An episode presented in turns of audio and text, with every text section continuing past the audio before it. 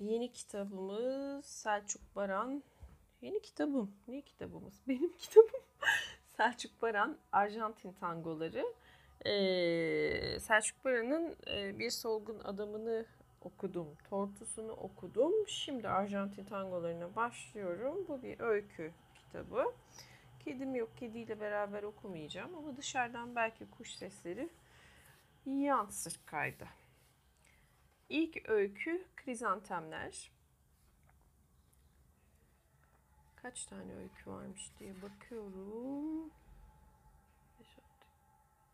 12 tane öykü varmış. Yaklaşık da kaç sayfalık bir kitap? 100 sayfalık bir kitap. Krizantemlerle başlıyorum. Krizantemler. İnsanların dilinden anlamadığı bu yabancı kentte otel odasına sığınmanın en geçerli çare olduğunu düşünüyordu genç kız. Aslında şimdiye değin çaresizlik ve sığınma duygusuna bilinçli olarak hiç kapılmamış bulunduğunu düşünecek kadar da gençti. Yüreği bir mücevher kutusu gibiydi. Kısacık ömrü boyunca mücevher kutusu filan görmemiş olsa bile. İyi eğitilmişti. Yakınlarından hiçbirini ölüm döşeğinde görmemişti ki en azından doğanın amansızlığı karşısında irkilsin, bu amansızlığa da yüreğini sertleştirerek dayanmaya kalkışsın. Belki de bu yeni bir deneyimdi ve iyi eğitilmiş her genç gibi her türden deneyimi değerlendirmenin görevi olduğunu düşünüyordu. Önünde bavulu taşıyan çocukla merdivenleri çıkarken böyle düşünüyordu. Üstelik ona elindeki az parayla kalabileceği, geceyi geçirebileceği bir otel bulmuşlardı. Buna da sevinmesi gerekirdi. Ne var ki odada yalnız kalınca sevinmek için pek fazla olanağı bulunmadığını kabullenmek zorunda kaldı. Kendisine sunulan oda anlatımsız bir akşamüstünü, tedirgin bir geceyi rahatça geçirebileceği iç açıcı bir sığınak olmaktan çok uzaktı. Odadan çok bir koridora benziyordu. Belki de upuzun bir koridor, rastgele bir yerinden kesilerek oda biçimine sokulmuştu. Aslında bir ucu kapalı, her zaman açılabilecek kapıyı unutmazsak eğer, öteki yanı nereye ulaştığı bilinmeyen kapkara bir boşluktu. Lavabonun üzerinde yanan ampulün ışığı, tavandaki ampul yanmıyordu, ya bozuktu ya da komi açmayı unutmuştu. Kapının karşısındaki duvarı, böyle bir duvar varsa eğer, pek aydınlatmıyor. Yatağın ötesinde bulanık bir boşluk görünüyordu. Yatak odanın enini tümüyle kapladığından kızın orada duvar var mı yok mu diye gidip bakması olanaksız değilse bile oldukça zordu. Çünkü yatağı aşamayacak kadar güçsüzdü. Çok üşüyordu. Kalorifer demirlerini elledi, buz gibiydiler. Oysa sabahleyin trene binerken bıraktığı kent güneş içindeydi. O da bu Ağustos sabahına yaraşır biçimde incecik giyinmişti. Bavulunu açtı, kalın bir ceket, çorap çıkarttı, giydi. Titremesi geçmişti.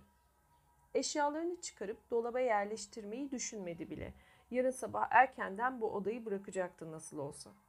Odadan, otelden çıkacak, kendisini ülkesine götürecek uçağa binecekti. Odadan, otelden kurtulmasının hiç de olanaksız, hele uzak bir olasılık olmadığını düşünmek bir başka duygusunu açığa vurdu. Isınmak, sevinmek yetmiyordu elbette. Karnı çok açtı.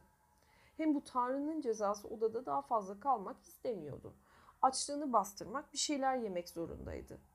Merdivenleri inerken, otelden çıkarken tedirgindi. Dilini bilmediği bu kentte bir lokantaya girip yemek ısmarlamak düşüncesi bile yıldırıcıydı neredeyse. Garsona ne diyecekti, ne ısmarlayacaktı. En önemlisi cebindeki para yetecek miydi? Otelin bulunduğu arka sokaktan ana caddeye çıkınca tedirginliği, yabansı duyguları uçup gidiverdi. Sanki canlı bir sahne oyununun tam göbeğindeydi.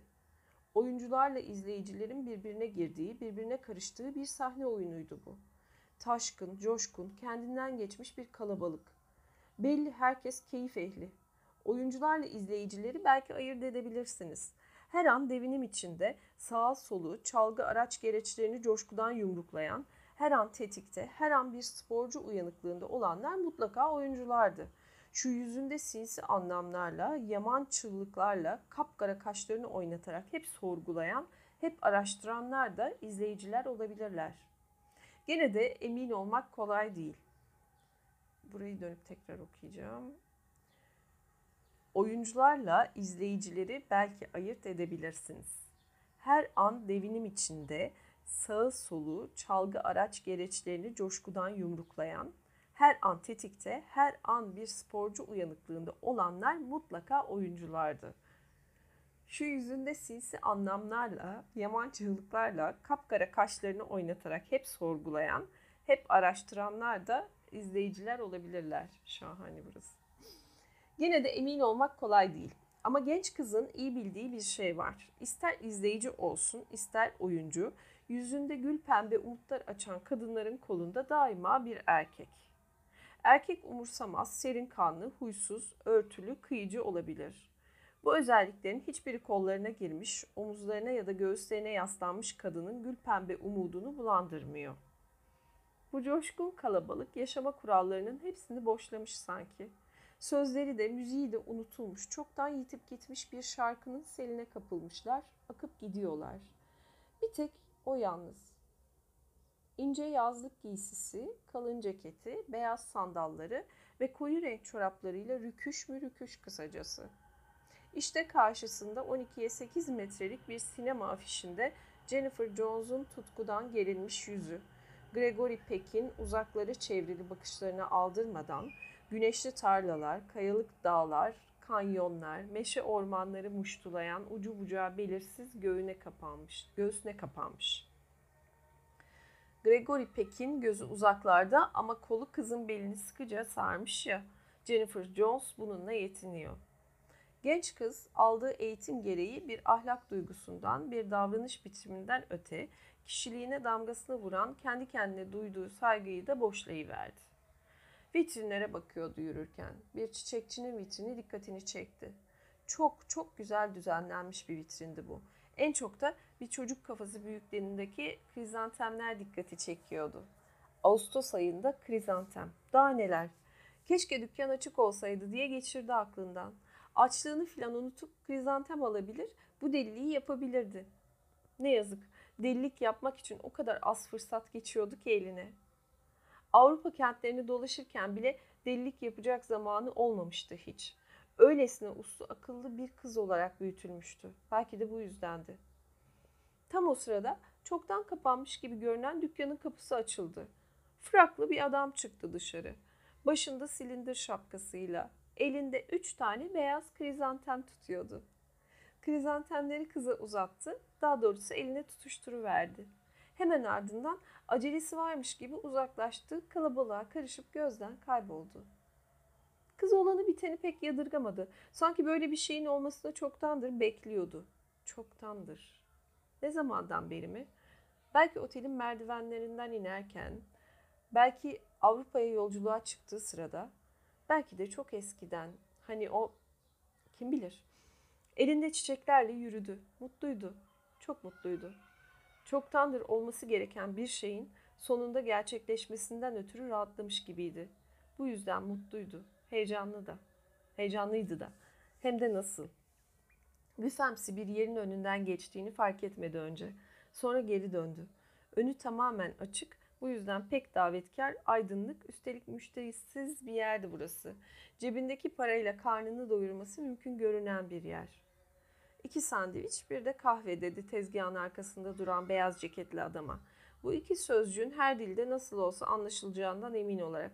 Ama adam hiçbir şey anlamadan yüzüne baktı. Bu kez parmaklarıyla iki ve bir işaretlerini yaparak dileğini tekrarladı. Adam çaresizlik içinde başını salladı. Tam o sırada yanı başında bir ses anlamadığı dilde bir şeyler söyledi. Bu o aynı adamdı. Fraklı, silindir şapkalı Hatta sırtında şimdi fark ettiği kısa pelerin olan adam. Uzun boyluydu, çok zayıftı. Kemikli bir yüzü, çukura kaçmış iri siyah gözleri vardı. Bu çok iri, belki de anlamlı siyah gözler yazık ki ona herhangi bir başkalık katmıyordu. Gene de adamın nereden geldiği bilinmeyen, anlaşılmayan tuhaf bir çekiciliği vardı. Çekiciliğin de ötesinde bir şey belki, anlaşılmaz bir büyü. Ne var ki kız kurtulamayacağını sezdiği bu büyüye tam kendini kaptıracakken bir başka şey oldu. Tezgahın arkasındaki beyaz ceketli adam küçük bir kapıyı açıp mutfağa girmişti. Kapının açılıp kapandığı kısa süre içinde küçük dükkanı Strauss'un melodileri dolduruvermişti. Bunaltmayan güneş, bıktırmayan ışık, acıtmayan renkler. Kimselerde acı, öfke, sıkıntı, umutsuzluk uyandırmadan sürüp giden tatlı mırıltılar. Yabancı bir kentmiş, bugün uçakta yer bulunamamış, parasızlıkmış, soğukmuş. Hadi canım sen de. Kim? Kimmiş? Hani yabancılar? İyi bakılmış İngiliz çimleri uzayıp gidiyor. Laleler hafif esintide sallanıyor. Orman ağaçlarının upuzun gövdelerini kesen ışıktan yollar. Kapı bütün bunların üzerine kapandı sanki.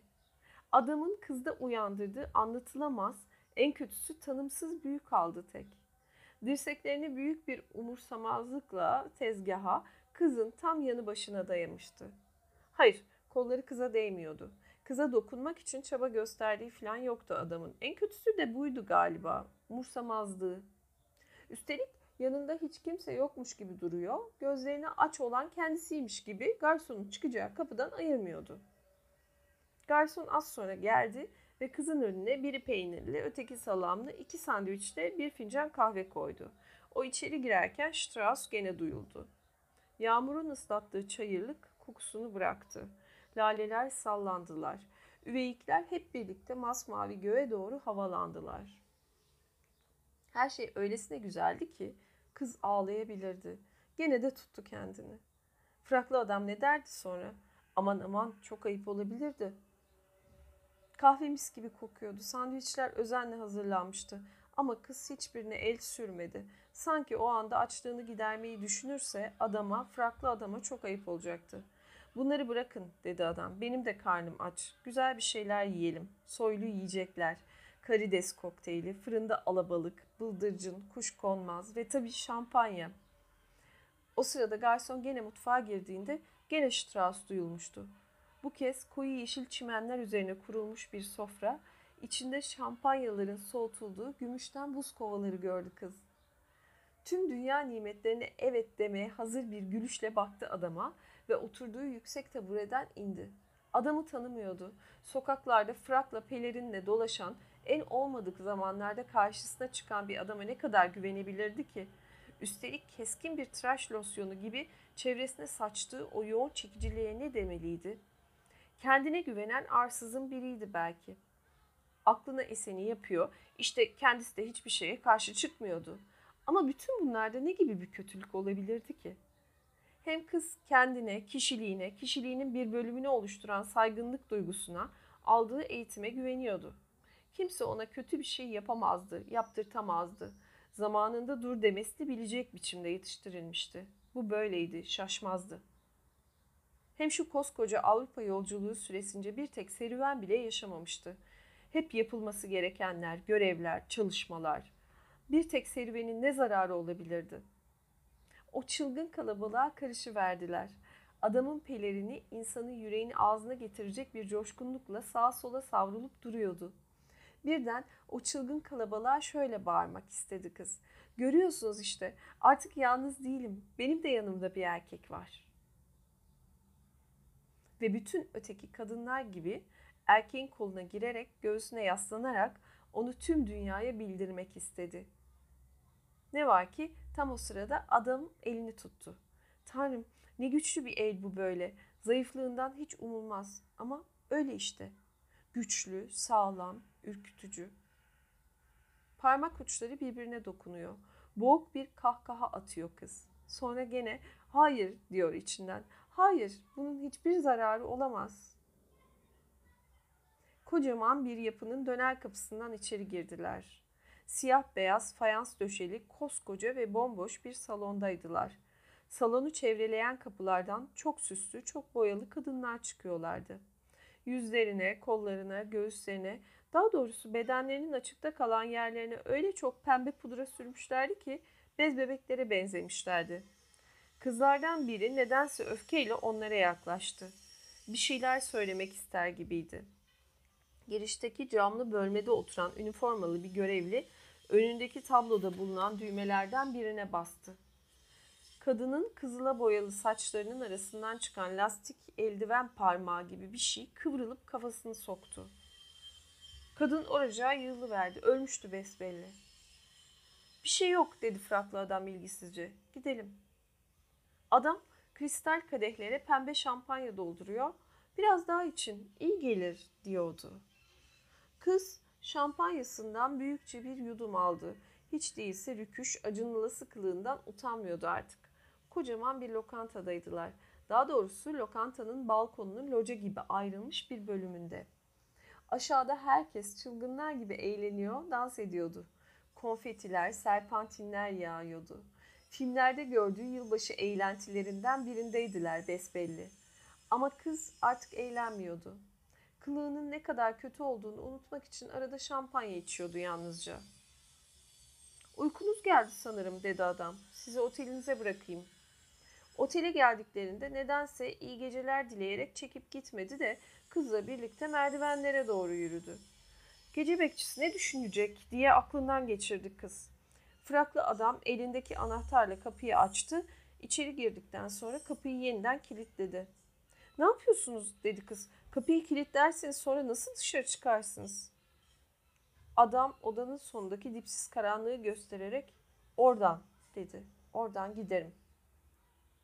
Kız adamın bir duvarı eksik bir odada kaldığını, kısacası ona ancak bir böyle bir odayı yakıştırdıklarını anlamasına üzülmüştü.